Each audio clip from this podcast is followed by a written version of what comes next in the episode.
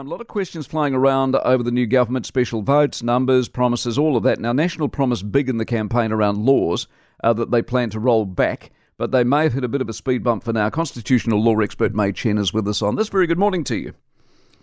Morning, Mike. How So- you doing? Uh, Very well indeed. So, first things first, all that they, they need to gather up, get the specials in, and work out do they have the numbers to go to the Governor General and say, we've got a government? I mean, that's the first port of call, isn't it? Well, it is, but I think what people have not said to date is that they actually have two options. Remember, on the 3rd of November, we will know what the problem is or is not.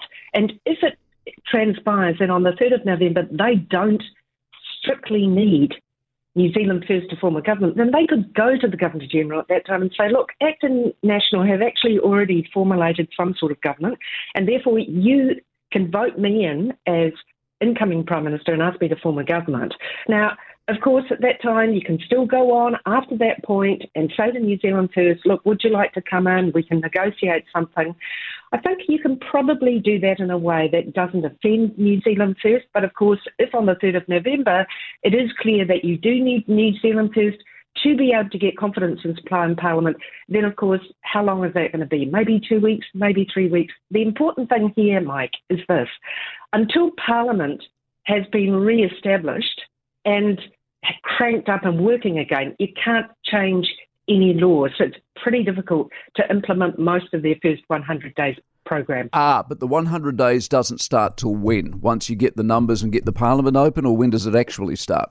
Well, the thing is, you have to go to the Governor General. She has to appoint the Prime Minister and say, form a government. Then those ministers need to be sworn in and they need to become members of Parliament.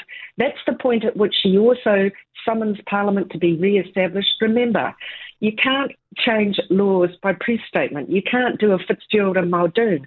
When the Prime Minister at that time, uh, Mr. Muldoon, came into power in 1976, he said to everyone, I am going to be Prime Minister.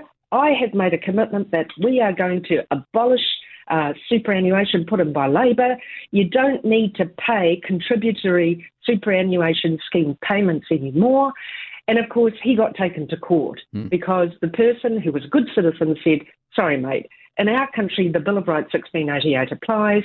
And what you can't do is change the law by press statement. Now, this is important because a lot of people have really been looking forward to National coming in to repeal just a wealth of uh, laws that are currently in play, like, for example, the fair pay agreements. You know, I've had clients ring and say, look, do we need to do this? National is coming in. And of course, now that it's clear that Labor can't form a government and it is going to be Chris Luxon um, in some form, they said, well, we can just stop, can't we? No, that's the law. And until the law can be passed properly by Parliament, Yeah. which may not be until December, I mean, at the earliest, that's when they come back.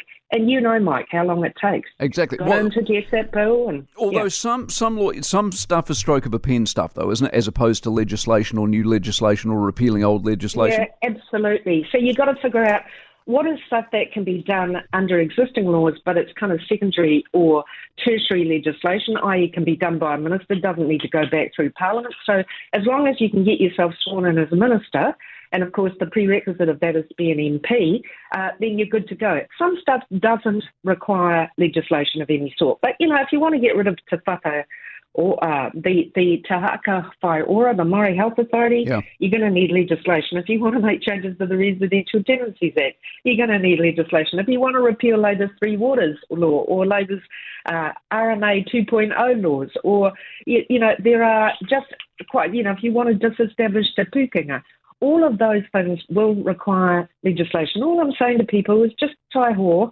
You know, you're not going to be able to do this immediately. And you've got to remember, you can't just stop.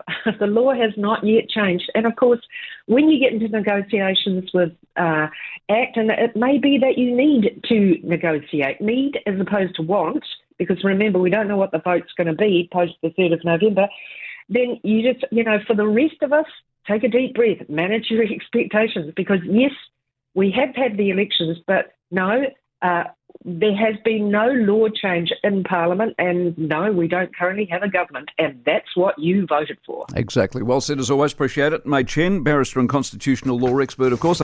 For more from the Mike Hosking Breakfast, listen live to News Talk ZB from 6 a.m. weekdays or follow the podcast on iHeartRadio.